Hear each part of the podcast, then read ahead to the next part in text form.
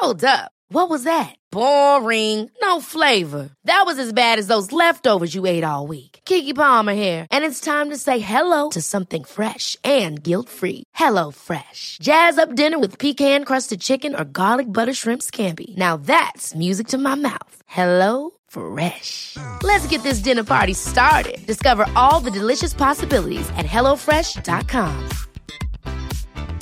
When you're ready to pop the question, the last thing you want to do is second guess the ring.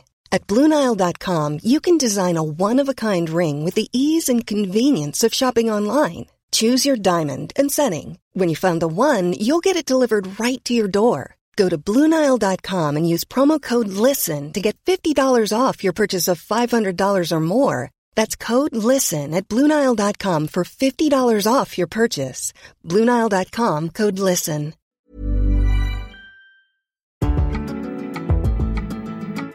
Hello.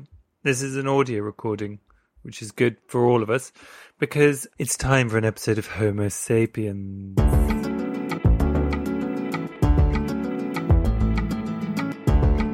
Uh, what have I got to tell you? I tell you what, I've got to bloody tell you. I saw an eel today. First, I thought it was a snake.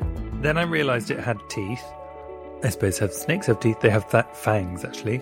So I thought, well, it can't be a snake. And then I looked down, and it was a bloody eel. I was by a river. I'll give you that. But it's just, listeners, this is what it's like to be in Australia. My mic's a bit low. I'm going to move it up.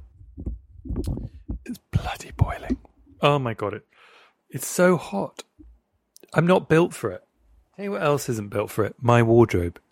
I've got some very thin white t-shirts, and that's it. And everything else I brought is like winter. Because you know when you're in a cold country, you can't believe it'll be warm, and then you get there and you're like, "Fuck, it's hot."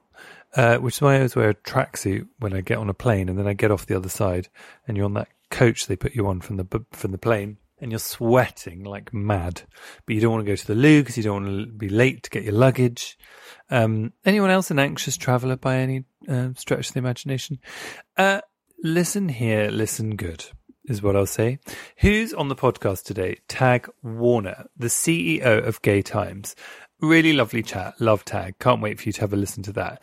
Have you caught up with last week last week's episode? For Culture Club, we chatted to Jessie Ware. We had a wonderful time and we talked about her brand new single and we talked about why she got fired from Tootsie's and all sorts of delights. So if you haven't listened, have a listen. Um, then in the main episode, we chatted to lovely Scotty and um, Instagram comments all kicked off and people had a squabble. People had a squabble. Well, someone was having a go at Scotty in the comments and it all kicked off, which was um, very interesting uh, to watch as I was, you know, because I'm in on Australian time, so it was all going off in the middle of the night. Not that I was looking; it's just I woke up and I was like, "Woo!" Anyway, I love Scotty, and thank you very much, Scotty, for taking the time to chat to us. You know, and everyone leave it in the comments.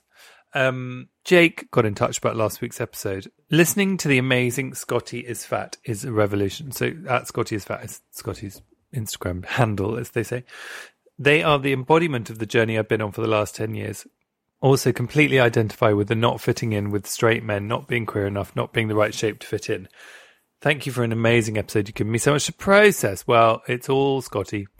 None of it's to do with me. Pleased you liked it. I really loved that chat. And speaking of chats I love, here is a delightful chinwag with none other than Tag Warner. Grab a pen and paper because this wise old, wise old, this wise man uh, says some very wise things. Go and have a listen. Go and have a listen. Here is a listen. Here it is. Here it is. International man of queer mystery, Tag Warner. Uh, is it okay if I introduce you like that? That's how I feel about you. That's very kind. um, sometimes um, I don't know. I, I, don't know why I was thinking of this. In lockdown, I watched that Disney Plus series, WandaVision. Did you see it? I saw snippets. And there's a scene where she's sort of like levitating, and there's all these different things about her life, like revolving around her. It's kind of like an a, an extra marvelized version of um, spinning plates. And I sometimes think of that image because I think of that. I'm like, I feel like I'm sort of like just in the space and there's like all these queer things like spinning around me and I sort of have to like grab things and push them away at times. So that's sometimes how I feel about that. But when you said that, I was like, okay, that that that makes sense. yes, I see what you mean.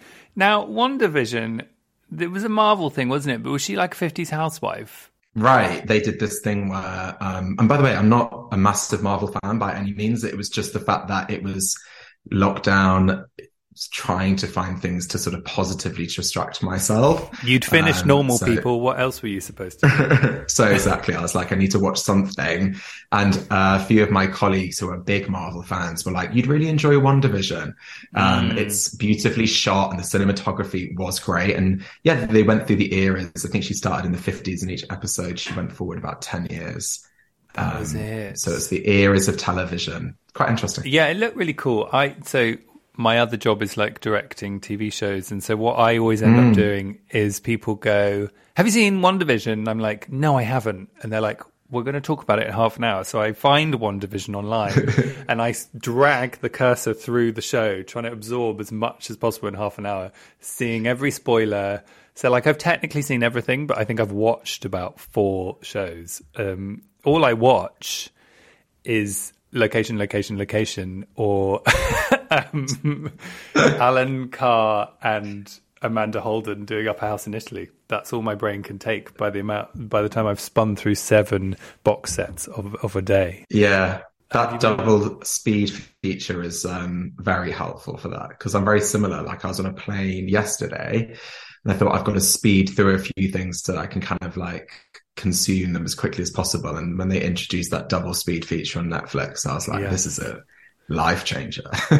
so do you watch things at double speed then? I always find that so like that that's the, one of the things about the chasm of like Gen Z and everybody else is like why do they listen to things at double speed? I do because I think my scarcest resource is time. So yeah. I feel like if I can try and optimize time as much as possible, um, then then it helps. So yeah, you've got yeah. the same content in half the time. the creators have said said pieces of content will not like me for saying that, I'm sure, because I'm not enjoying it how it was supposed to be done. But but at the same time, yeah. it's sort of like a, a, reality. It's a reality of the job. Yeah.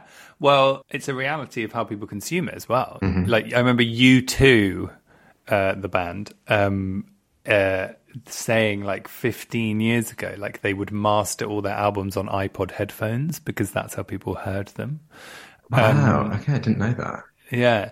So how does that relate to your job? Because like, how do you take into account the people that are consuming it? And I imagine there's a digital version and then there's, you know, non-digital version of that. But, um, yeah, like, are you quite a realist in that sense?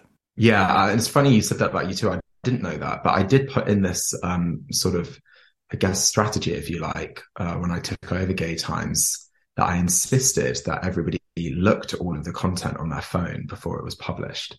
Um, because of that reason, because I was saying, you know, we've got great big screens in our office, but it's not realistic to think that the majority of the audience is consuming it in that way. So I think the other big one was um, people would spend a huge amount of time thinking about how things would look on a desktop screen and the kind of simplest analytics you could pull would be how many people are looking at this on a mobile device versus a desktop. And of course, like many media companies, it's about 85 to 90% mobile.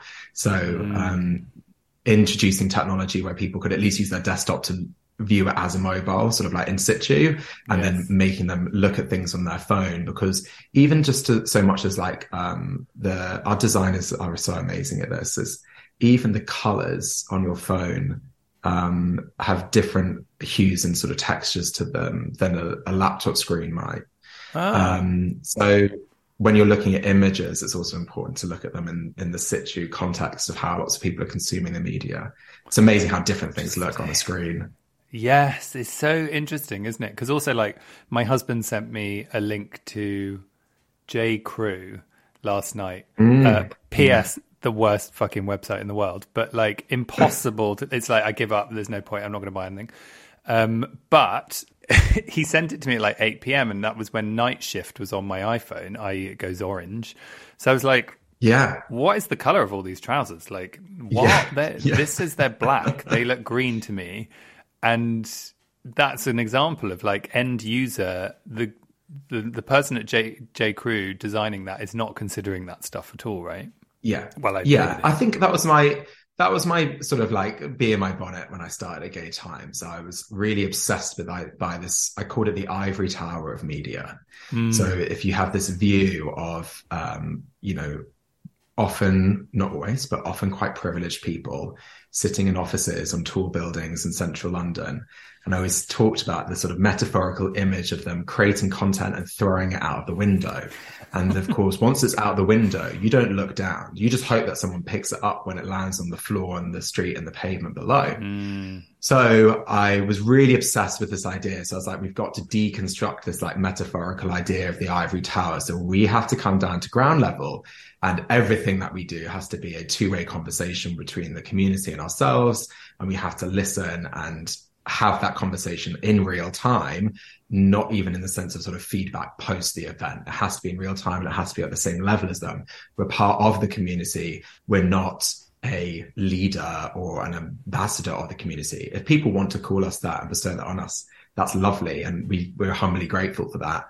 But our job is to be part of the community and in a conversation with them. So I tried to deconstruct that sort of idea of media because mm-hmm. my experience of going into the sort of like the big, great publishing houses and media houses was that a lot of the time people quite enjoyed that sense of like we're above it all and we can see mm. the general public below us and we can see everything and we've got the levers and we can pull them and and that I think that sort of power dynamic is quite dangerous in lots of ways. Yeah, so that's sort of the archetypal Anna Wintour style magazine editor being right. I know it all, you lowly people know nothing. Here's a crumb, blue dresses go get them yeah thing. and of course whichever way the wind blows they make a call and then everything changes and i think mm. that that feeds ego it's quite exciting for people to see sways of people change because of what they're spouting out and of course the uk media in particular is criminal at the stuff but you know the uk media really is very effective at swaying public opinion when they want to mm. um, and i think that i take the role as a media you know, runner in my role really seriously. It comes with a huge amount of responsibility.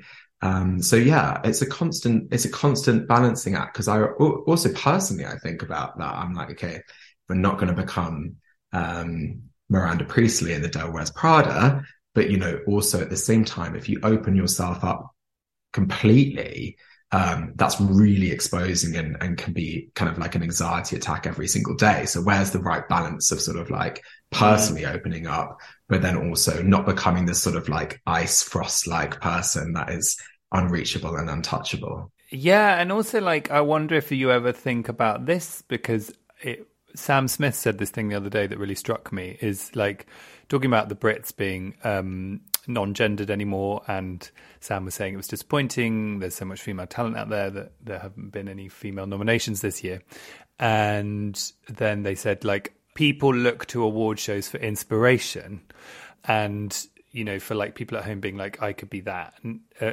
or not even like i could be that like not everyone watching has to think they could be a singer but they could be someone for being who they are is celebrated and acceptable and accepted and you know, so there is a there is a function of holding these things in high regard. You know what I mean? The othering, the the sort of untouchable nature of it is like it being this this zenith of like, you know, isn't that why we love Rihanna? Because like Rihanna's like some goddess who we can't, we can only dare to right. try and reach. But um, and in some respects, magazines have been a bit like that as well. You know, like in this tome, you will find the secrets to the kingdom of taste and style and but you know, right. like, do you think about that and like, and how you square that with being for the people, from the people? I don't know. It's an interesting topic. Yeah, no, it's super fascinating. Yeah, I spend a lot of time thinking about it. I think, um, I guess one thing I remember doing when I, I started in the role uh, at the beginning of January, first of January, technically 2019. So I just, oh. just finished four years.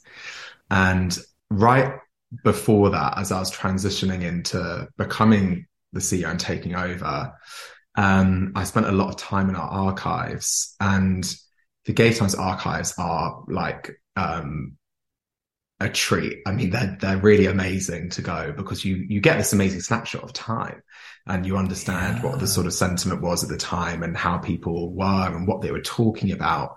Um, and there's loads I could talk about to that. But one thing that stuck out to me was more in the recent sort of history. The gay Times went through a really fascinating period in the sort of late 2000s, early 2010s, where everything became a little bit about um, infantilizing straight white men and um, sort of trying to embody them both physically and sort of, you know, mentally. And one of the features, I think it was around 2007, uh, and the title, I'll get this wrong, but it, it's something along the lines of sort of like, it was end of the year. It was like December issue. And it was like how to be the best gay man in 2008. and I just thought, what the fuck does that mean? like how to be the best gay man. And of course, sadly, it was a lot to do with like what your haircut looked like and how many times you went to the gym and what your diet was. And I oh, thought, God, this is like, right this is not particularly affirming to the different ways, the multitude of different ways that um, people experience the LGBTQ experience. Yeah. Um, but I think the thing that I thought was quite interesting in that was that idea that clearly they were trying to sort of uh, personify that thing, right? Of kind of like the elusiveness. We, we know how to be and we're going to teach you and, and you're sort of going to hold us up in that esteem. Mm. I guess the difference is, is that when you look at something like fashion, of course, it's, it's very multi-layered, but there's also a lot about it which is to do with something quite tangible and, and, and human, which is like clothing. And, and mm. of course that relates to people, but um, there's something there kind of in front of it, which is like a piece of clothing or something or a product, like a makeup product. But we're dealing with identity. I mean, this is like the most personal thing, the mm. most personal thing is mm. your personal identity.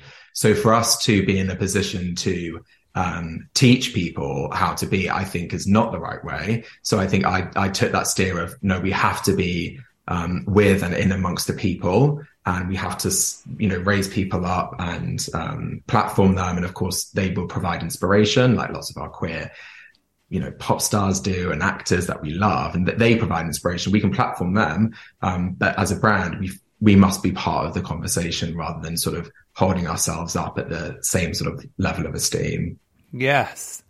Uh, it's so funny what you say about that feature where, like, how to be the best gay man in um, next year type thing is like actually what it was saying, which we were all in, not all, a lot of people were in this space at that time, is actually what it's saying is like how to be a straight man as a game. Yes, that's exactly what it's saying. oh yeah, well done. I, I always sort of I always nickname those ones. Um, um, and but I've got lovely friends at GQ, and I do respect them immensely. But I, I sort of nicknamed it GQ for gays because I was like, yeah. this is sort of like, like that's what it is. It's GQ for gays. It's like how to be a sort of like metrosexual, groomed, fit and sexy London man yeah. and be straight, but also being gay, but that's nothing really to do with it. And I'm like, oh god, yeah, it's all very suppressed.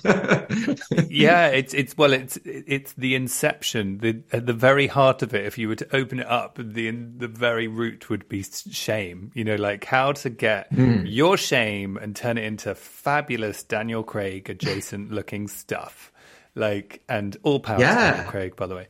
But you know, it's uh, there was a whole time like that, wasn't it? It was like if you could only look mm. like David Gandy, you wouldn't hate yourself for being gay. Yeah, and uh, exactly. And I think um, I spend a lot of time trying to uh, kind of go on that pursuit of understanding human beings and how we work and the psychology and the sociology behind all of us. I find that is one of the most important things for me to understand in this job. I've got mm. to understand people. And of course, that starts with me. And so I reflect on that a lot. I always think to myself, is there some deep rooted reasons why I go to the gym so much? There's probably something in that which is born out of this uh, trauma of being, you know, like bullied physically and mentally by straight men and trying to then emulate them to feel on some sort of like level playing field with them later in my life. Mm. And I find that fascinating in my own behavior. So the fact that I can sort of even self reflect and look in the mirror and go, what am I doing to sort of like hold up some of those, um, sort of trauma like values in myself is kind of interesting. Yeah. How do I, yeah, I, I've had the same conversation in my head and I'm sure other members of the LGBT spectrum listening will have their own version, you know. And, and but I, I think what's interesting is like I kind of go in this weird loopy circle about it. Yeah, like, same. so because I'm like, I don't know if you can relate to this, but like, I'm like, oh, you're just trying to be like the boys who bullied you, right? And then I'm like, but actually, what you're doing if you if you buy into that version is you're saying because you are not the classic ideal male, i.e., you know, kind of want to like if someone kicks a football at me in a park, I want to kick it back, as opposed to me who wants to like run away. Yeah, so terrified. um, if I if I don't if I don't match a very narrow idea of masculinity, I am telling myself that I am not allowed to pursue anything male, like wanting to and classically male. There's so many problems in this statement, but like wanting to do exercisey gym things or you know like I'm I'm saying that I'm not worth doing any of those things where where and that's also bullshit so then I get stuck and mm-hmm. I have a mm-hmm. snick I have a snickers and think about it yeah exactly I think I um I came to this conclusion that as individuals we are um full of hypocrisy and double standards and that's actually part of the human experience and I'm mm. no different um we we have these conflicting sort of like values in us all the time that we're trying to sort of trade in and out um, and actually, I think ultimately, if you can sort of understand that and harness it, I think it's a good thing because it's real and it's human. Mm. And I think that's why the LGBTQ plus community to this day, I was just spending this morning just kind of getting an update on some of the conversations that are going on in the community right now, where there are significant conflicting views and people are sort of um, uh, themselves understanding that they're creating double standards about people's behavior and what they're doing and how do we feel about things. Mm. Um, and that is just part of the human experience. But um, yeah, I, I do relate to that.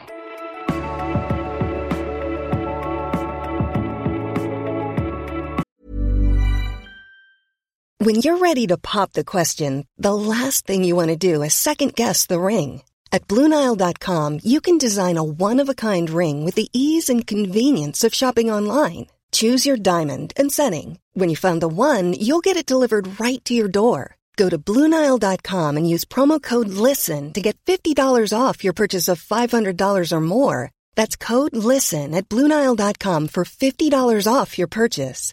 Bluenile.com code LISTEN.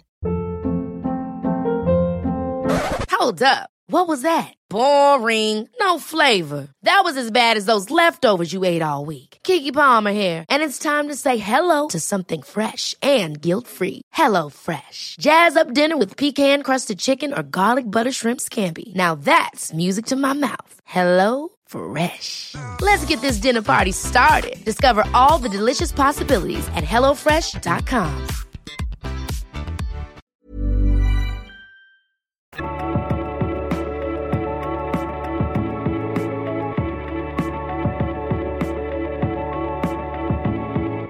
Uh, I've heard, I don't want to speak on anyone's behalf, so I'm simply reporting what I've heard said by some trans women saying that sometimes they get shit for being trans women who want to open up the debate around, you know, allowing if if someone says they're a woman, they're a woman. Let's move. Let's move on. But then when they transition, actually buy into some really stereotypical female imagery of, of how they portray themselves, yes. and people are like, "Why are you doing that?" You know, on Instagram. But I think that that the when I read that or hear that, I'm like, well, surely the end zenith there is like femininity is for anyone. Like, and if mm-hmm. as long as you're using it in a nutritious and non-problematic way, then anyone can have it however they identify. Uh, it shouldn't be this thing that is regarded in some people as gross, i.e., campness in men, or and in some people as being the ultimate, i.e., women who are there to service men, for example. Absolutely, and I think it comes back to that notion of there are an infinite number of ways to be LGBTQ plus or queer, yeah. and there's an infinite number of ways to be trans, and so as you say, I've got plenty of trans friends who I think would be quite open about uh, aspiring to sometimes and living up to very feminine, um, typically what would be seen as feminine ideals or beauty mm. standards. But then I also have the same on the other side that disregard anything that they see as gendered in any sort of societal way. So they, mm. they push against all of that and they want to come across or present themselves in a way that rejects the idea of gender in all forms.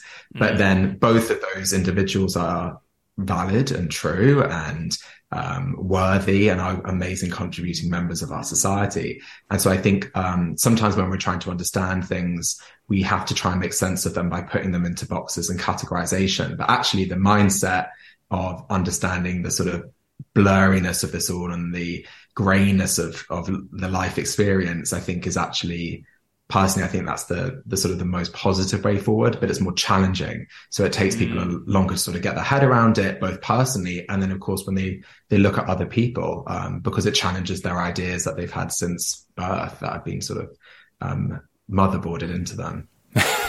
yes, motherboarding. Christ. Yeah, I talk a lot about motherboards because I'm like, it's true. We've, we've all got a motherboard in us, and it's yeah. like you can do cosmetic things, and then you can go in and you can change out your hardware, and then you can change your screen or whatever. But your motherboard is the most intricate and delicate part of the whole system, and it's very difficult to change it. And if you do, you you you kind of go on a risky journey because you can also fuck it up. So changing people's motherboard is a is the most challenging thing, but um I do believe you can do it over a long time, decades. so, how is there an example of when you've changed your motherboard? Oh, that's a really good question. Um, one thing that I remember and I recall really clearly growing up was this idea that genders, especially when it came to genders within LGBTQ plus, so the difference between men and women and gay men, let's say, and lesbian women, were incredibly different. And I was sort of like given this notion by the only people that I knew in my life, the other gay men, basically, and actually lesbian women as well, that we were so far on the other end of the spectrum that actually we had more in common than straight people than we did with each other. Uh, and I think that took me a, I think that took me a long time to unlearn because it, and I really mean this, it, it never felt right personally. I've kind of always been someone that uh, lives true to personal values. So it always felt wrong, but it was so driven into me as a notion that I kind of had this idea that I thought, well, okay, I'm resigned to it. You know, there's never a way to really see eye to eye. When actually, I think I've seen great um, participation and sort of like commonality found between very different corners of the LGBTQ spectrum and how powerful that is. And that's mm. been really great to see that and, and actually drive that back in sort of 10, five years ago. Of course, by the time I got to Gay Times, I think most of that feeling had gone completely. But that was when I was a lot younger, that was such a notion. And I think that probably came from what you're referring to was the sort of rejection of um, womanhood and uh, femininity by a lot of these gay men as less than mm. because they mm. were living up to an ideal that they had to emulate straight man in order to be seen as worthy. Yes. If you weren't like David Beckham, you didn't exist. Those were the times we lived in. right. so tell me about your childhood. Where did you grow up? What kind of home was it? I grew up in Jersey. So Jersey is a small island near France. Great ice cream. Good ice cream. Yeah. If you if you shop at a certain number of supermarkets, they sort of brand everything as Jersey cream, Jersey yes. milk. Jersey ice cream. It's good, good cows. Jer- Jersey is a very small place. It's nine by five miles. And when I grew up, there's a population of 90,000. So you, it's a very small kind of town vibe. It's very sort of like Desperate Housewives. Everybody knows your business. And it's, um, yeah, neighborhood watch sort of on, on crack. Really? And I think that growing up somewhere like that I'm sure it's changed somewhat now, but it was very conservative when I grew up. So it's very difficult to talk about anything other than what we're talking about, sort of default, I call them default identities, sort of like in our country, these default identity is white, male, cisgendered. Um, yeah. It's sort of who the who the structure and who the world is built for as a default. Mm-hmm. So if you're anything other than that, especially the further you got away from that, you were seen as something to be changed and fixed. Mm. Um, you were not seen as a, a, valuable person in society. So I, I had a really challenging childhood um, through uh, school. Uh, thankfully, my parents and my I have three brothers. Grew up in a very male household. Um, uh, have all been tremendously supportive from you know minute one, and actually, I'm really fortunate to have a an amazing family structure. Um, so they were brilliant, but anything outside of the home was very, very difficult. Um, mm. And I think that sort of like led me to do what lots of queer kids do, which is spend as much time thinking about and dreaming about leaving. so I kind of made that my mission to get out of there as quickly as possible. But in also sort of seeing the silver lining in it, um, all of that challenge and uh, ostracization and feeling, you know, othered. Um, it got so bad, really. I didn't go to school. I kind of skipped school for the last year and a half because I just couldn't. I couldn't go. It was too. It was too much being sort of like physically beaten up that much um, all the time. And the school wasn't interested in doing anything about it because they saw it as my problem, not a problem. Um, so yeah, it was, I would say it was like institutionalized homophobia. And some also came from the teachers, which I always thought was just, you know, mad as well. I think the, the really sad thing was that really tragically, a couple of years after I left, um, it got to the point where one student passed away, um, through being basically attacked. And that, that I think was really the moment where a lot of people thought, God, this has got that bad. So that's kind of what I felt like I was in. God. Actually still have, and I've got a relationship now with the school again, and I've actually started working a little bit with their new leadership team as a kind of, you know, on the periphery. So I hope that changes a bit. Actually, to be fair to them, the more recent conversations with them behind the scenes have been more positive. So yeah, Mm. I'm really sorry that happened because it's awful and it shouldn't have, you know, and very terribly sad it ended up with someone dying because yeah, it speaks to how ignored these things were and are. Um, yeah. Did you have any lifelines in school? Was there anyone who was your pal? Yeah, I'd have- I've got one close friend who, who we're still best friends now. Actually, we we were close, but I think uh, we actually are very candid with each other, and we've talked a bit about that experience of how it actually nearly ruined our friendship. Because when you're experiencing something so challenging, it's it's a lot to deal with from a friendship perspective to see someone go through that and feel like you can't do anything to change it. Um, so I think that caused a lot of friction in even our relationship. But it just goes to show how um, successful uh, prejudice and discrimination can be. uh, I always think that I'm like discrimination and prejudice is actually really effective at, at you know pushing people down and keeping them there. Sadly, Yeah. Uh, that's the end of part one. Part two is on the feed. Need I say more?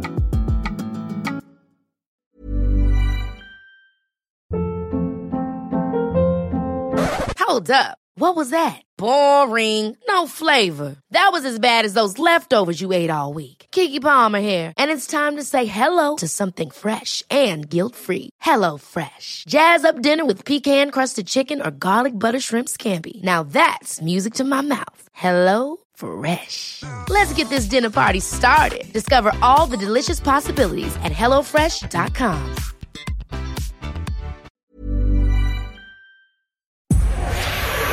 Powered by Spirit Studios.